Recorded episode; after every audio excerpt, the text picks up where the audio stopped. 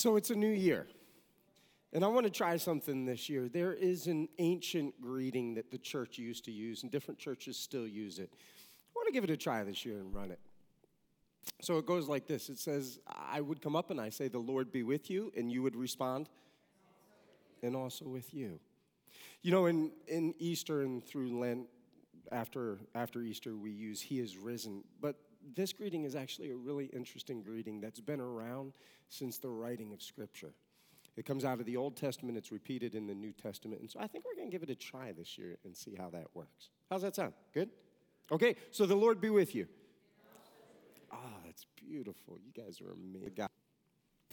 Pull out your bulletin inserts. There's a couple announcements I want to make before we turn to God in worship.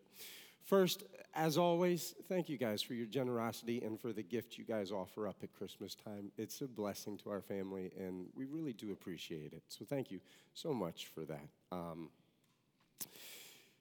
today is Undeck the Halls. Um, we take down all our Christmas ornaments and lights and all this stuff. It's the saddest day of the year in our church if you just leave after worship, we don't have to take them down, and I would be okay with that. So don't stick around. There won't be pizza or pop, and just go home. And next week, you might come back and there'll still be Christmas lights. But for those of you who have limitations, yes, after worship today, we will be taking down the lights and the ornaments and the greenery. So stick around. I'm sure Karen would appreciate that. Not that she's, that's a bad thing. It's a good thing, Karen. Yes. Also, what you don't notice in here is there's no note for uh, Bible study. Bible study will begin again this week at 7 p.m.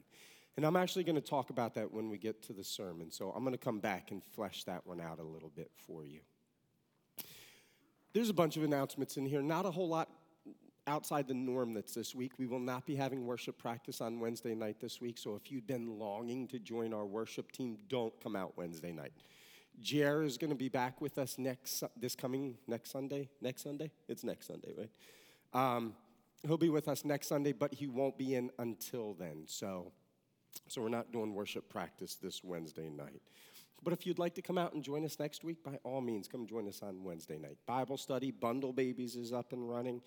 Everything's back to normal this week, all right?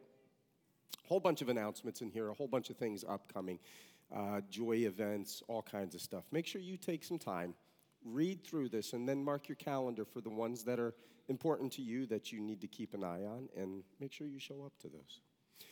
Do we have any announcements that are not in the bulletin that we need to note before we turn to God and worship? Anything that didn't make it in? There's a lot of people sick this morning or coming down with sick, so we'll be praying for Nancy has a stomach bug, Meredith has a stomach bug, a bunch of people have kind of called out not feeling very good. So, so yeah. Okay. Hey, l- yeah, let's not shake hands. Let's just keep our germs to ourselves for right now, right? Yeah. That's okay. In the church, it's okay to do that.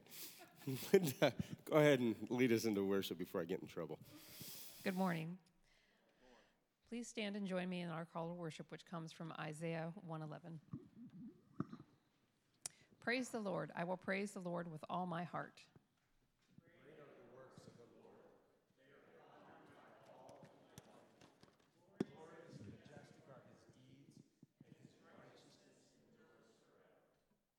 Let us praise our Lord.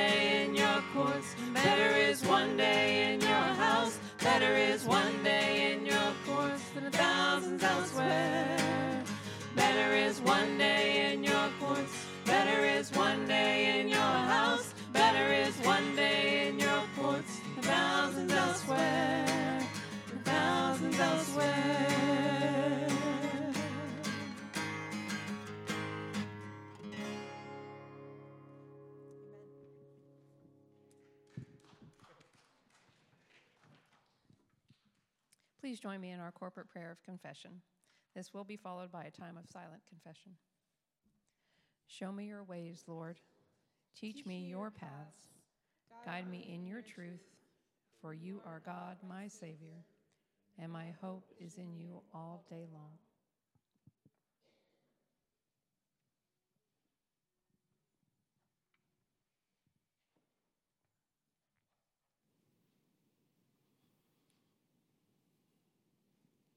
Amen. Amen. So, through the prophet Isaiah, the Lord tells us that as a mother comforts her child, so will I comfort you. People of God know that in Jesus Christ your sins are forgiven and be at peace. You may be seated. Let's have the kids come forward.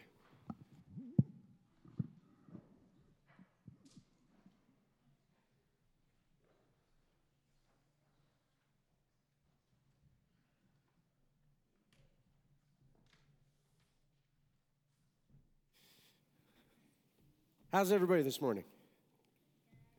Good. Wow. You guys quiet. How's everybody this morning? Good. It's good, right? It's a good day. Everybody stay up, watch the ball drop New Year's Eve? No. Some of you did. Huh. Maybe we should talk to your dad about that, huh? Hey, it's a new year. All kinds of things are happening, exciting. And you know what we're going to start this year with? The book of First Corinthians. Your dad wouldn't let you stay up and watch the ball drop. I think that's probably a good thing. Neither your parents would either. Wow. They keep saying go to sleep. Huh. Yeah. It's kind of funny, isn't it? No. Okay, so First Corinthians. First Corinthians is going to be a tricky book, and we're going to chat about that in a moment. But to kind of put it into, into perspective, I have a video for you guys. You guys like videos, right? Yeah. Yeah. Sam, go ahead, bring up this video for us. And turn the volume up, business kiddo. illusion. Count how many times the players wearing white pass the ball. So you want to count how many times the players in white are passing the ball.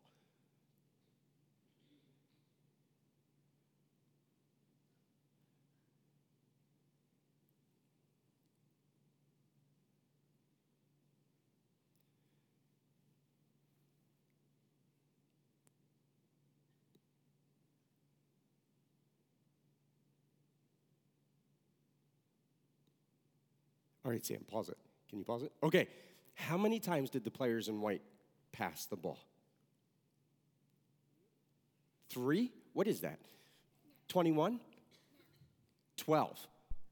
Okay, so that's how many you counted? 12? That was a good count. It was kind of hard to follow the ball. You saw 15? Okay. You saw 20, you saw 13. Okay, Sam, keep playing. Let's see how many times. The correct answer is 16 passes. 16 passes. Did you spot the gorilla? For people who haven't seen or heard about a video like this before, about half missed the gorilla. If you knew about the gorilla, you probably saw it. But did you notice the curtain changing color or the player on the black team leaving the game? Huh. Let's rewind and watch it again. Okay, so let's watch it again. Oh, did you see that gorilla? Here gorilla? comes the gorilla, and there goes a player, and the curtain is changing from red to gold.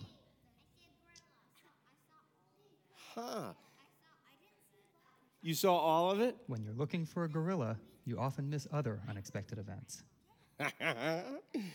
And that's the monkey business illusion. okay, Sam, go ahead. Learn more about So, so that's a video that has been very popular, and most people, when they watch it the first time, they don't see the gorilla. Who saw the gorilla? Oh, you guys are amazing. You saw the gorilla the first time? Let's ask them. Who saw the gorilla the first time? No. That first time I watched it, I'm like, what gorilla? There's no gorilla. I think they, yeah, like, this is the goofiest video ever. So they made it a little more complicated because it's actually a test and it's an experiment to, you saw the curtains change color? And you saw the lady move in the middle of the game? Yeah. So that's good. So here's the thing you guys are going to help us then study First Corinthians. Great. First Corinthians is going to have stuff in it that we're not going to be aware of until it smacks us in the face. Things are going to happen that are very unexpected that we would never, never, ever see if we weren't paying attention and looking for them. It's actually going to be a fairly complicated book to study. And so each week, we're going to kind of work with you guys. And we're going to have you guys then, because you saw so much in that video, help them see what Paul is writing in First Corinthians. How does that sound? You guys up for the task? No. No. Oh my goodness. Kids are gonna, you guys are gonna be trouble. You know what? You guys scare me a little bit. I feel like you're just waiting to eat me and devour me. Yeah. Okay, let me pray. I'm gonna send you guys back to your seats, and then we're gonna actually start to think about First Corinthians, okay? Lord, I ask that the words of my mouth and the meditations of all our hearts, even the smallest of them, that they would be acceptable in your sight. For you, Lord, alone are both our rock and our redeemer. Amen. All right, guys, grab a seat.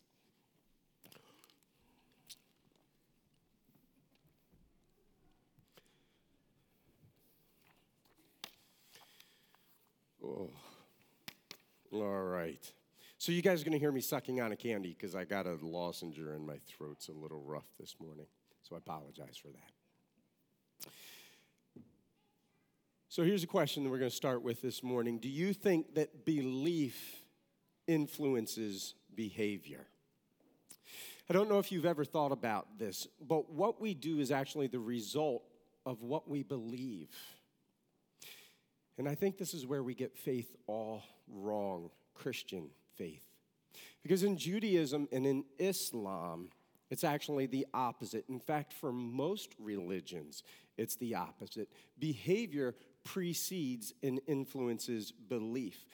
But that's not the case in Christianity. In Christianity, what we believe actually influences our behavior. Now, this sounds kind of like a chicken and an egg argument, doesn't it? Which comes first, belief or behavior? If I think about it, the one question that most people wrestle with in Christianity is what am I supposed to do? The question makes it all about behavior. And I think it's why we keep coming back to the laws and the rules and why we are constantly looking for the list of to dos. What's acceptable? What's not acceptable? What am I supposed to do? What am I not supposed to do? It's also why, when the Apostle Paul talks about the idea of freedom throughout his letters, our heads kind of explode. Because we don't really know what to do with this idea of freedom in the context of behavior. Now, I, I don't know about you, but for me, slight nuances like this always drive me a little bit crazy. I have a hard time putting handles on the differences between the two, and so I want to try to unpack this a little with some examples. So consider this consider speed traps. Everybody fears speed traps, right? Everybody does. okay, you should. If you don't, well, here's the deal those places where cops hide and they are just waiting to catch someone who might be speeding, yeah, they cause me so much anxiety, it's ridiculous. If I believe that there are certain roads that are free of speed traps where I know cops don't ever patrol, then at times I might actually exceed the speed limit a little, just just a little. Whereas, if there are areas that I believe cops sit constantly, that the odds are that they are likely to be there, then I am much more attentive to my speed. Same with you? Can I get, yeah, that's true, right? Okay. Belief and behavior are related, and it's belief that affects our behavior. Let's try another example. So in 2007, there was a famous violinist whose name was Josh Bell. You got that? This is him playing. Is anyone familiar with that name? Does anyone know of Josh Bell? a couple of you. Okay, violinists. Okay. Well, anyway, he posed as a street musician on a busy subway station in Washington, D.C. He had the wrong clothing, he was in the wrong location. He wore a long sleeve t shirt and a baseball cap. And he took out his violin and he played for roughly 45 minutes. And more than a thousand people passed by him. What's kind of funny is you watch parts of the videos, there's a handful of people who will stop and put money in his violin case, completely unaware that the violin he's playing is over 300 years old and worth $3.5 million. It's a crazy, crazy video. But here's the deal most people simply just walked past him. They had no idea who he was because they believed he was just a common street performer. And yet, he's one of the greatest violinists of our age. It's intriguing how things like clothing affect our beliefs and then how our beliefs affect our behavior. Go ahead, Sam. You know, the reality is, someone could have told me just who Josh Bell was, and I probably still wouldn't have stopped because that's just me. But we miss things because of what we believe. Here's another example, and I think this one's going to hit a little closer to home. This was an experiment which actually started out as an advertisement campaign for Carlsberg beer. Let me show you what happened. Go ahead, pull that one up.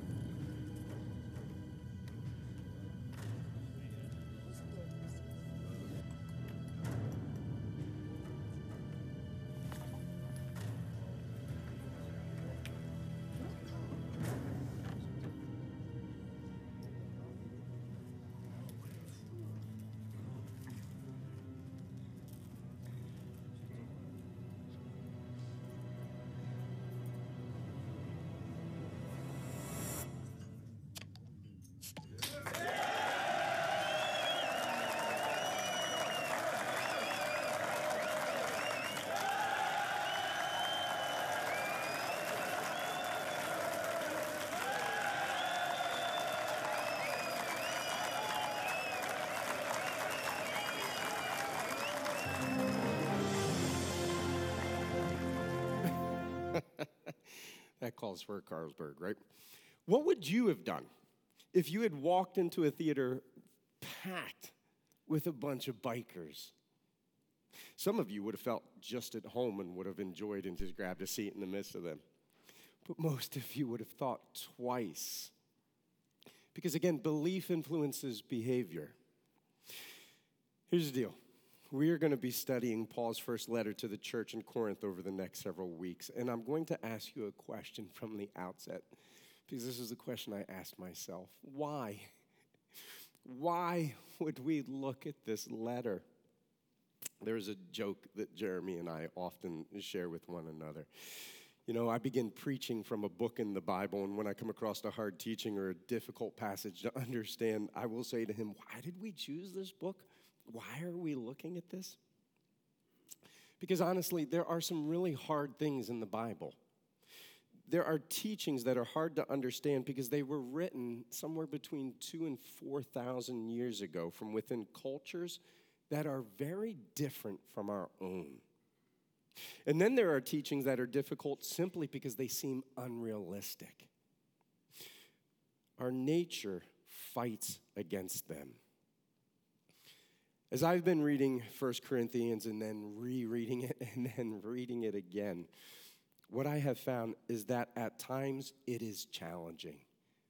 And at times it is difficult to understand. Paul is encouraging us in what feels like just very unrealistic expectations. There are things that Paul is going to say that we just don't take seriously. And then there are things that honestly probably won't make any sense at all to us. Let me give you some examples. I want to read some of the texts we're going to come across. In the very first chapter, Paul will say to the church in Corinth, I appeal to you, brothers and sisters, in the name of our Lord Jesus Christ, that all of you agree in what you say, and that there be no divisions among you but that you be perfectly united in mind and thought. While it's not hard to understand what Paul is saying there, would you say that's true of our congregation? Do you think that we are perfectly united in mind and thought? Because the church in Corinth wasn't. It was filled with divisions and with conflict, which begs the question is this actually possible. Oh, did you just wake up? if it isn't, if it's not possible to be united in mind and thought, then why would Paul exhort us to this? In chapter 5, Paul will talk about a report he had heard of sexual immorality within the church, a kind that even pagans don't tolerate. And Paul is going to say, next slide, hand this man over to Satan for the destruction of the flesh, so that his spirit may be saved on the day of our Lord. Huh. What do we do with that text? Did you know that there are churches who use this passage and actually the whole chapter of chapter 5 as a basis for shunning and excommunicating their members? And then we get to one of my favorite verses in chapter 7. Go ahead, next one. Now, for matters you wrote about, it is good for a man not to have sexual relations with a woman. Yes, that is actually what Paul literally wrote down. In your Pew Bibles, I think what it says is now for the matters you wrote about, it is good for a man not to marry. Either way, the question that begs is why? Why would he make such a statement? Because this can go wrong in so many ways if it is misinterpreted. And I have to be honest with you, churches have misinterpreted, misunderstood this text grossly. He will go on to say, Now to the unmarried and the widows, I say, it is good for them to stay unmarried. I guess that means that we will no longer be performing weddings here at First Presbyterian Church in Sharpsville, which to me is a great relief because weddings are really stressful and a lot of work. So, no more weddings, guys. None of you.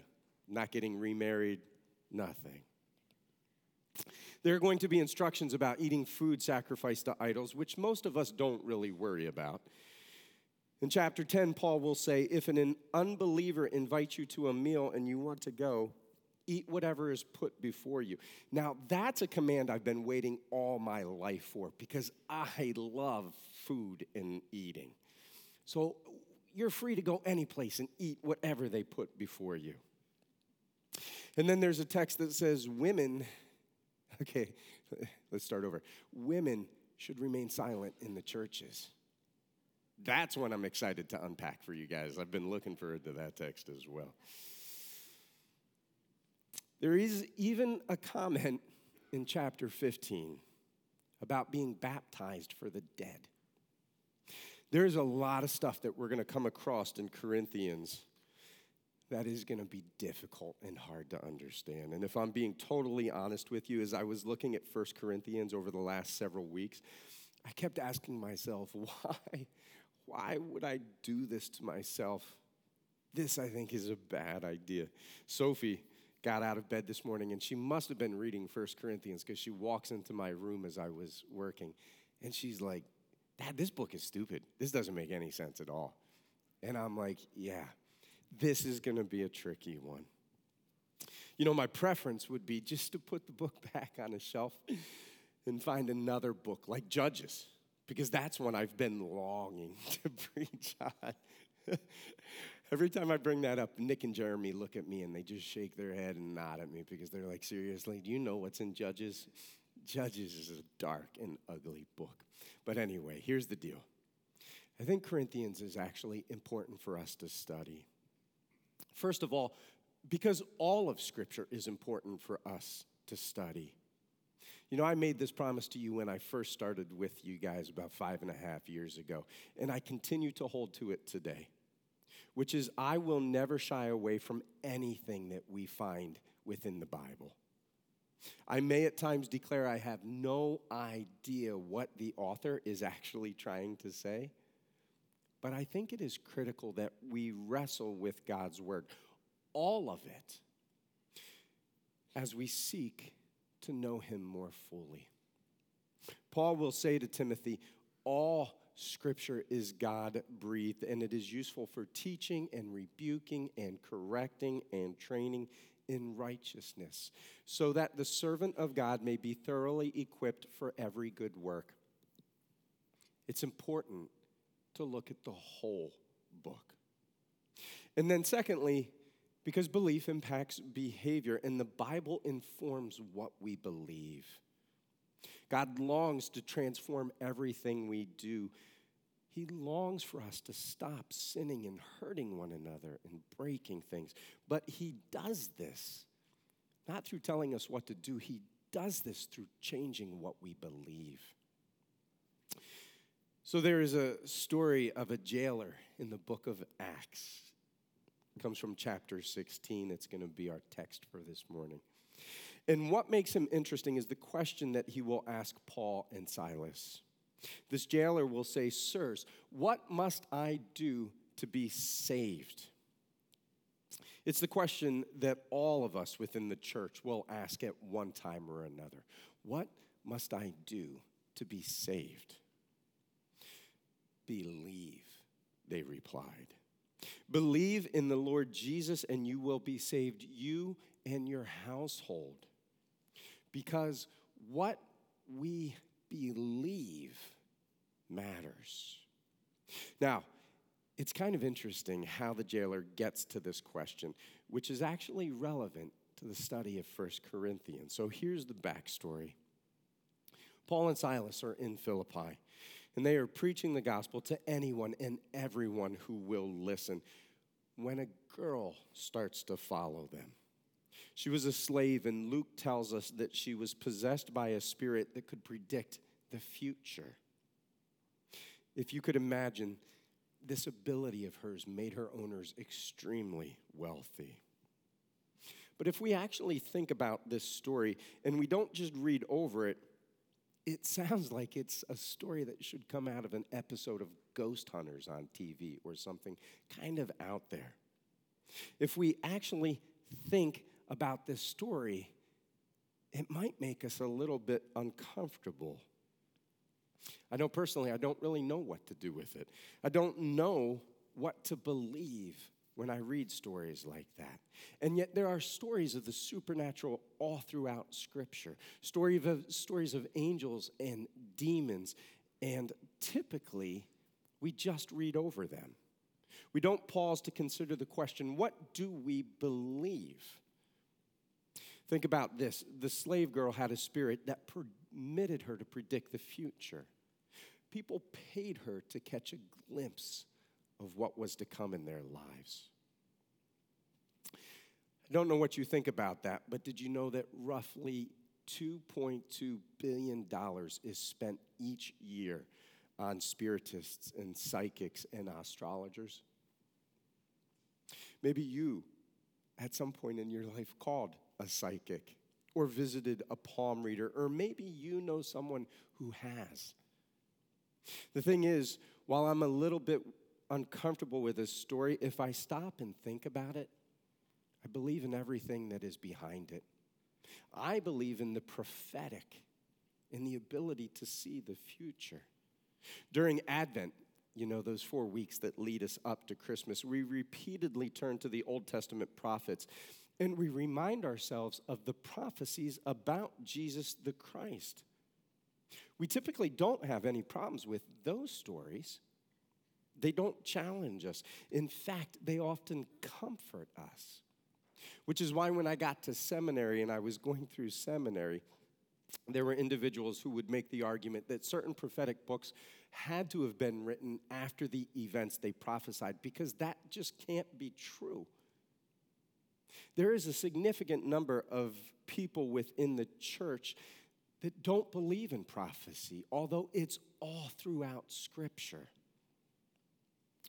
There are even people who don't believe, as we studied throughout Advent, that the prophecies we find in Isaiah actually pointed to Christ. Even though Matthew pulls those prophecies out and he directly associates them with the birth of Christ, they would say, you know what, those don't have any connection whatsoever. We should completely disregard those. So, this is where it gets challenging. Paul is going to say to the church in Corinth that there is a purpose for prophecy in the church and not the way we typically use it.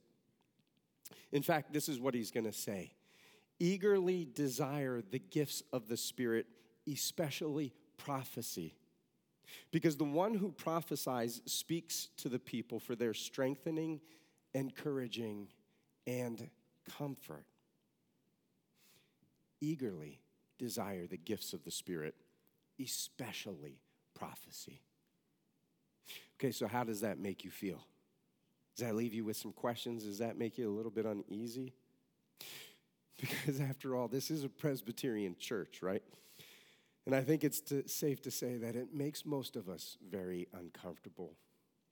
We do not pay a lot of attention to the gifts of the Spirit, we don't acknowledge them. But they're all over the book of Corinthians.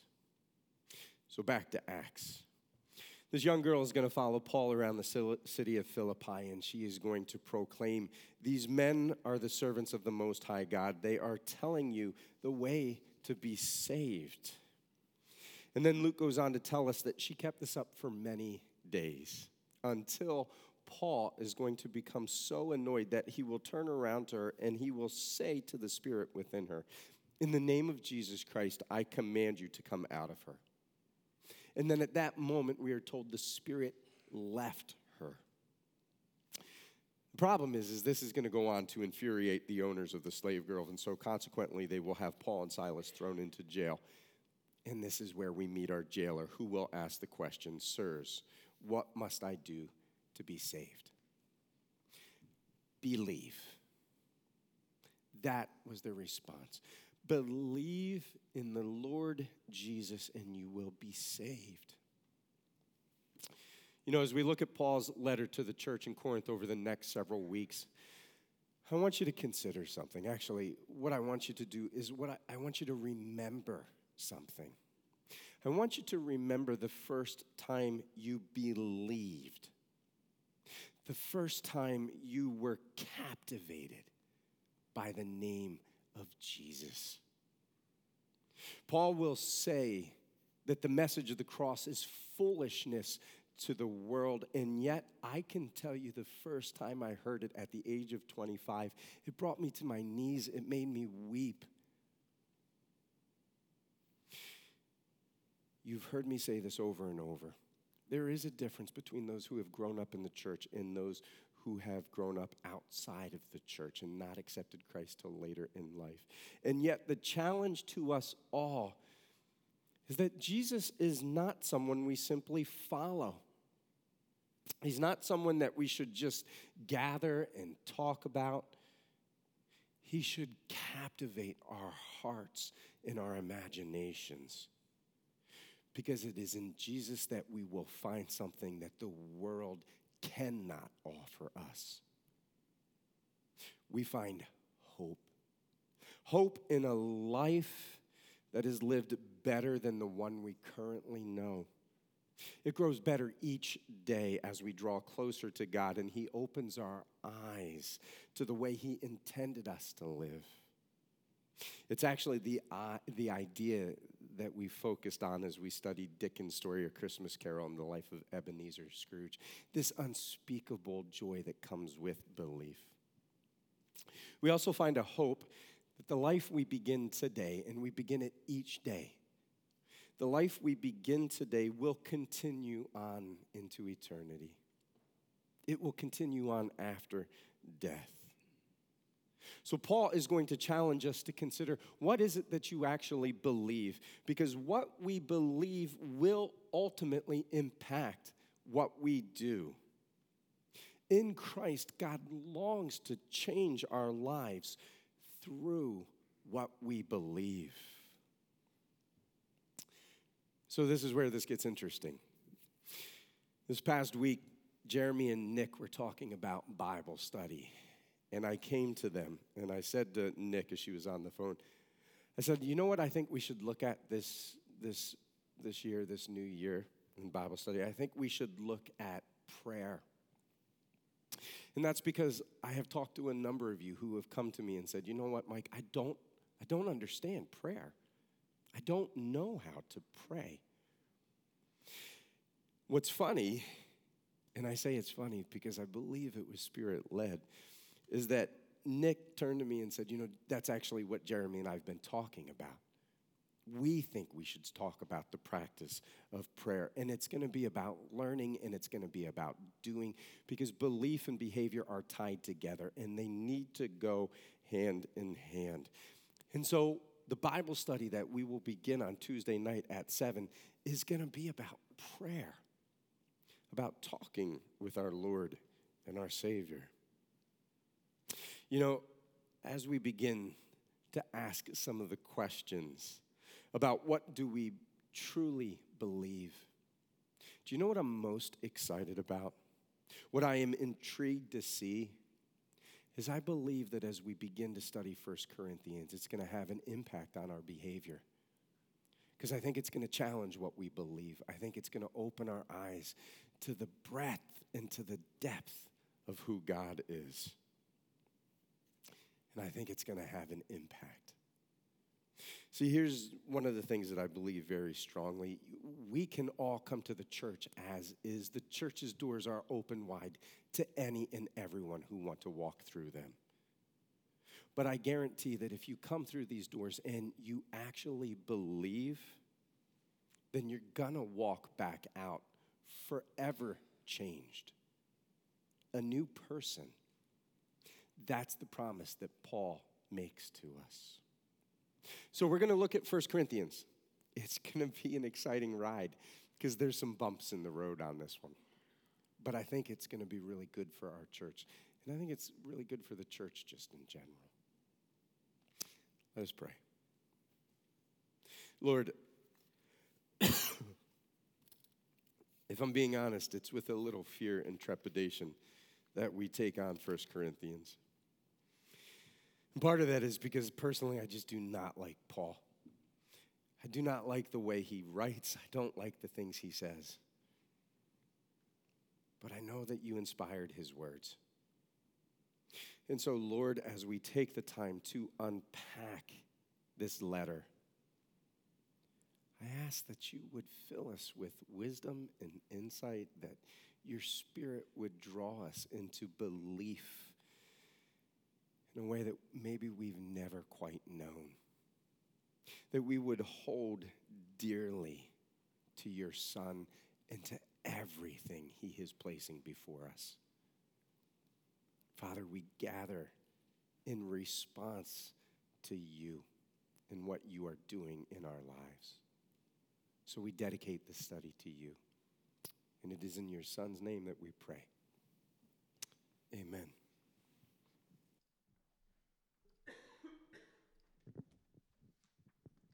Please stand if you're able as we continue to lift our hearts in worship.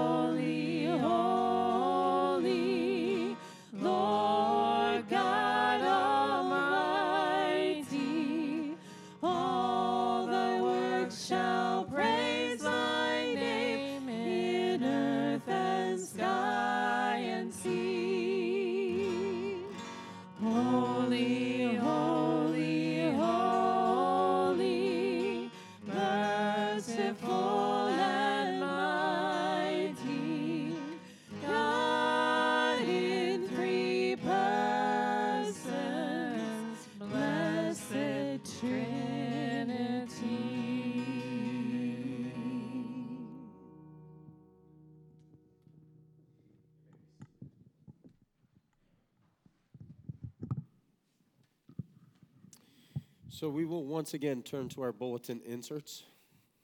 And on it, you're going to find a list of prayer concerns. Prayer really is critical and core to the life of the Christian, so it's something to pay attention to. A couple quick updates, and then I'll open it up to you guys. So, uh, I don't know how many of you have known of this or if any of you know of this, but Janie Weigel was diagnosed with cancer this past year. She has breast cancer now. For her, it's actually as good a news as it gets. It's a very non aggressive type of cancer. But she's going to be having surgery on January 1st, 15th. It's a lumpectomy. And they're very optimistic about how this should go. So we're going to move Janie down into our cancer section in prayer. So be praying for Janie and for Tom as they go through the surgery and as they deal with this cancer. Also, a friend of Kelly Swanson. So, Karen, that would be their son? Okay. He's 10 years old. His name is Harrison Connor. I guess he was just diagnosed recently with leukemia. So we're going to add him to our list as well. So we'll pray we'll pray for him. All right. Excuse me. Other updates, prayer concerns that you would like to add. Go ahead, Linda. Oh. Oh. Really?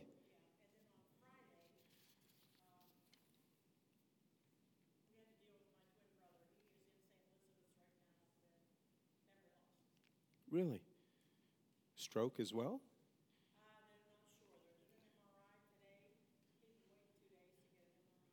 Okay.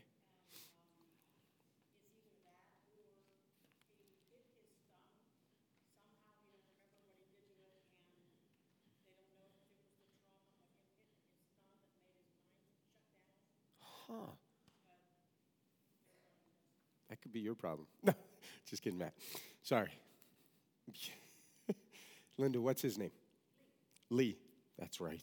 Lee. Yeah, my brother. oh, goodness. Okay. Sorry. Things don't always connect. I'm getting old. Yeah. All right. So he's in St. E's? Okay. So a bunch of you know Edna. She's coming comes out to our Bible study. So she had a stroke behind her eye, and it's caused blindness in that eye. And then Lee, who I don't know if some of you might know from outside of the church, but Lee is in St. E's with some issues with memory loss. So we'll add them to our prayer list as well. All right. Thanks.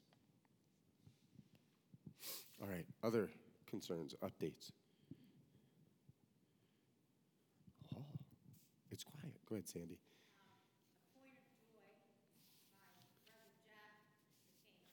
That's true. Yeah.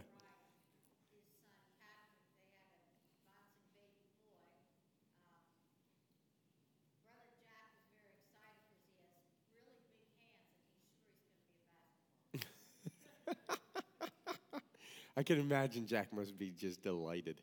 He must be having so much fun. Fantastic. So we will lift that up. Uh, I've been meaning to ask you, how's Miles?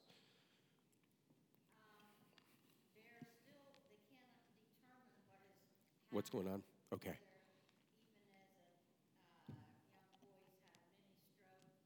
Okay.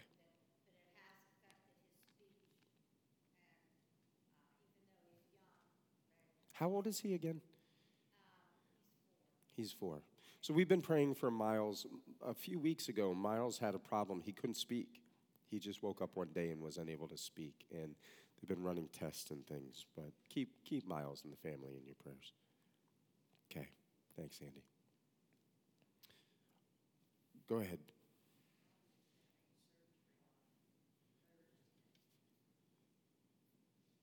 Okay. We've been praying for Rhonda, for Bonnie's daughter. She's having surgery on Thursday. Okay. She has breast cancer. Um, so continue to lift Rhonda up in your prayers. Go ahead. Yes. Okay. Put that over here. All right.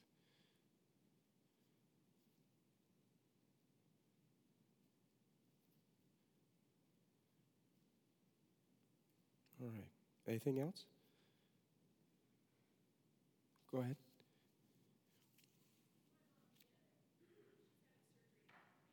Tomorrow morning?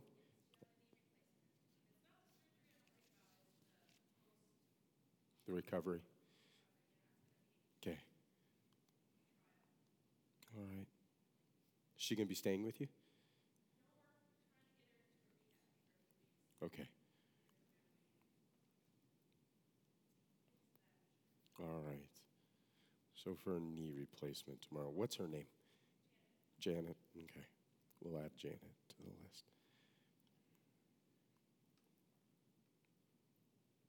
All right.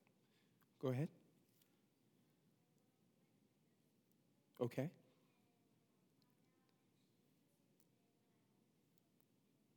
Okay.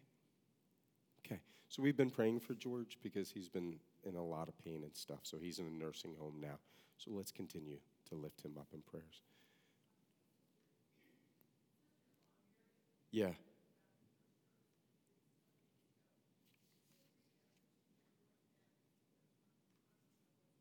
Okay.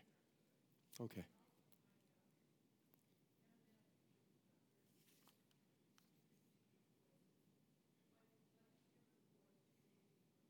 Oh, no. Okay, what's his name, Maureen? Jacob?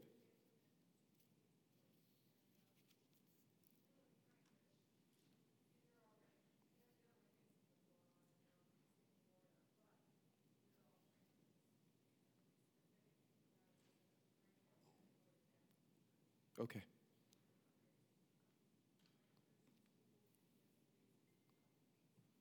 Okay. All right. We'll be praying for them. All right.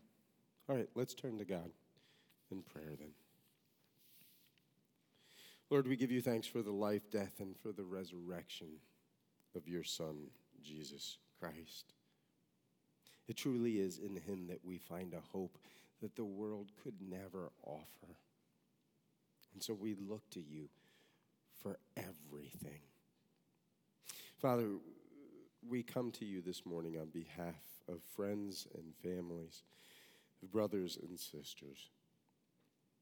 We pray for Bill and Elaine, for David and Dick, for Ellen, for George and Kevin and Harriet and Steve, for Miles and Bob and Miriam, for Paul and Sandy, for Bill, and for Janie. We ask that her upcoming surgery would go well and recovery equal. We pray for Janet and her surgery. We pray for Linda, or for Edna and for Lee. We pray for Jacob.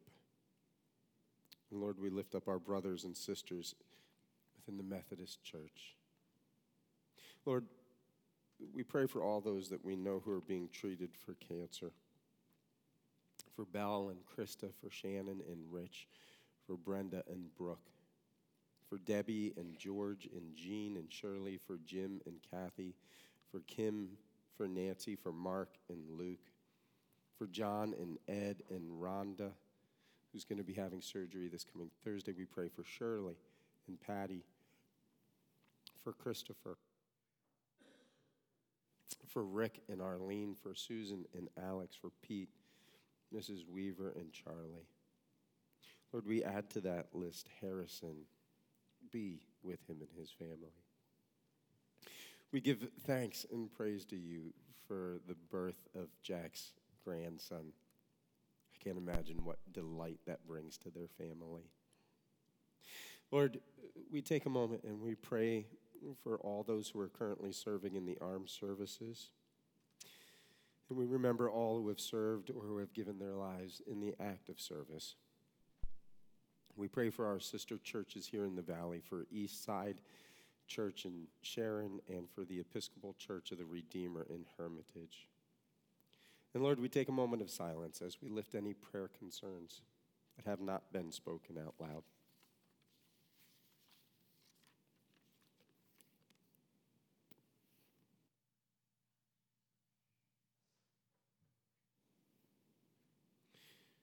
Lord, we lift these prayers to you in the strong name of Jesus Christ, who is both our Lord and our Savior. And He is the one who taught us to pray. Our Father, who art in heaven, hallowed be thy name. Thy kingdom come, thy will be done, on earth as it is in heaven. Give us this day our daily bread, and forgive us our debts, as we forgive our debtors. And lead us not into temptation, but deliver us from evil. For thine is the kingdom, and the power, and the glory forever.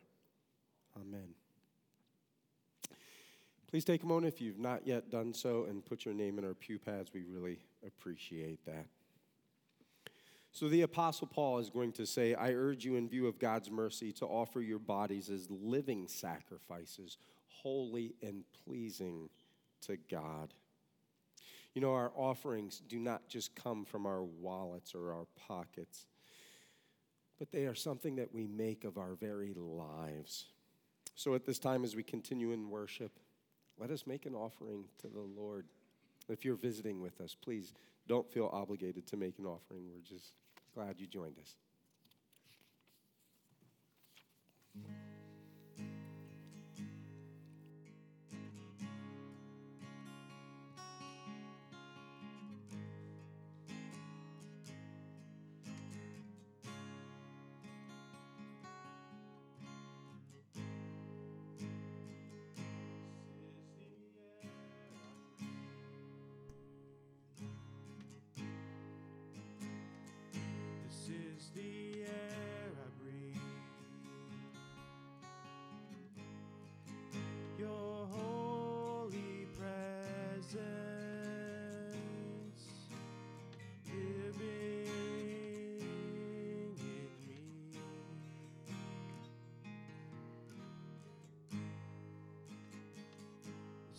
My daily bread.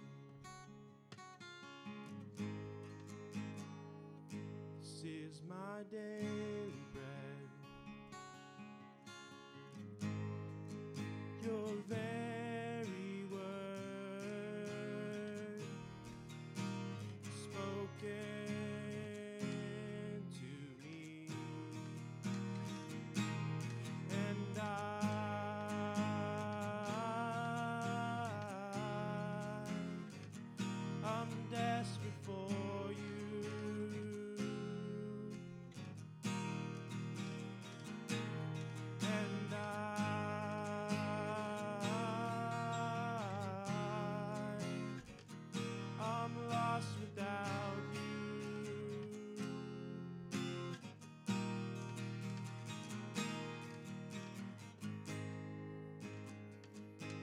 is the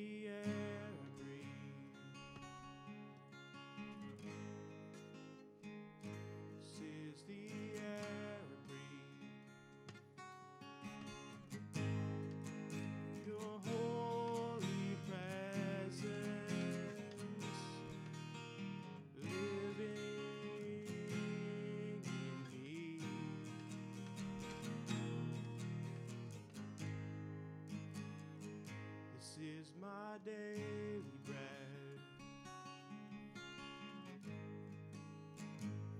This is my daily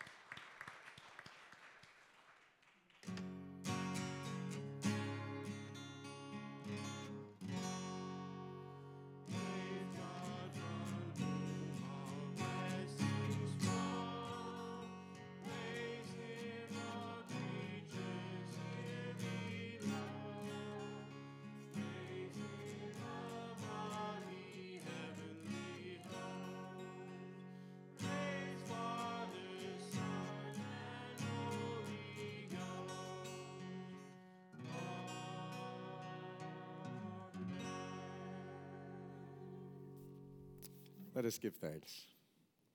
All good things come from you, O God. And so it is with gratitude that we return to you what you first gave us. It is with thanksgiving that we offer you ourselves in union with Christ's offering for us. By your Holy Spirit, make us one with Christ, one with each other, and one in ministry to all the world. Amen. Our closing song is the song Trading My Sorrows. Please join us.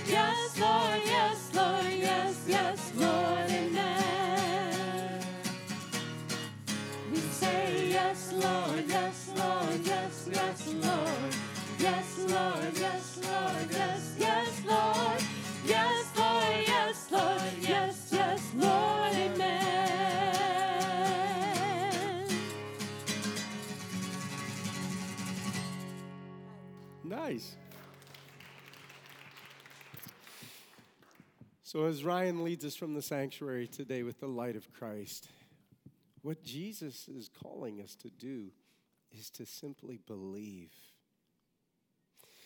Hear now this benediction. May the Lord bless you and keep you. May the Lord smile upon you as he is gracious toward you. And may the Lord look you full in the face and give you peace. Amen.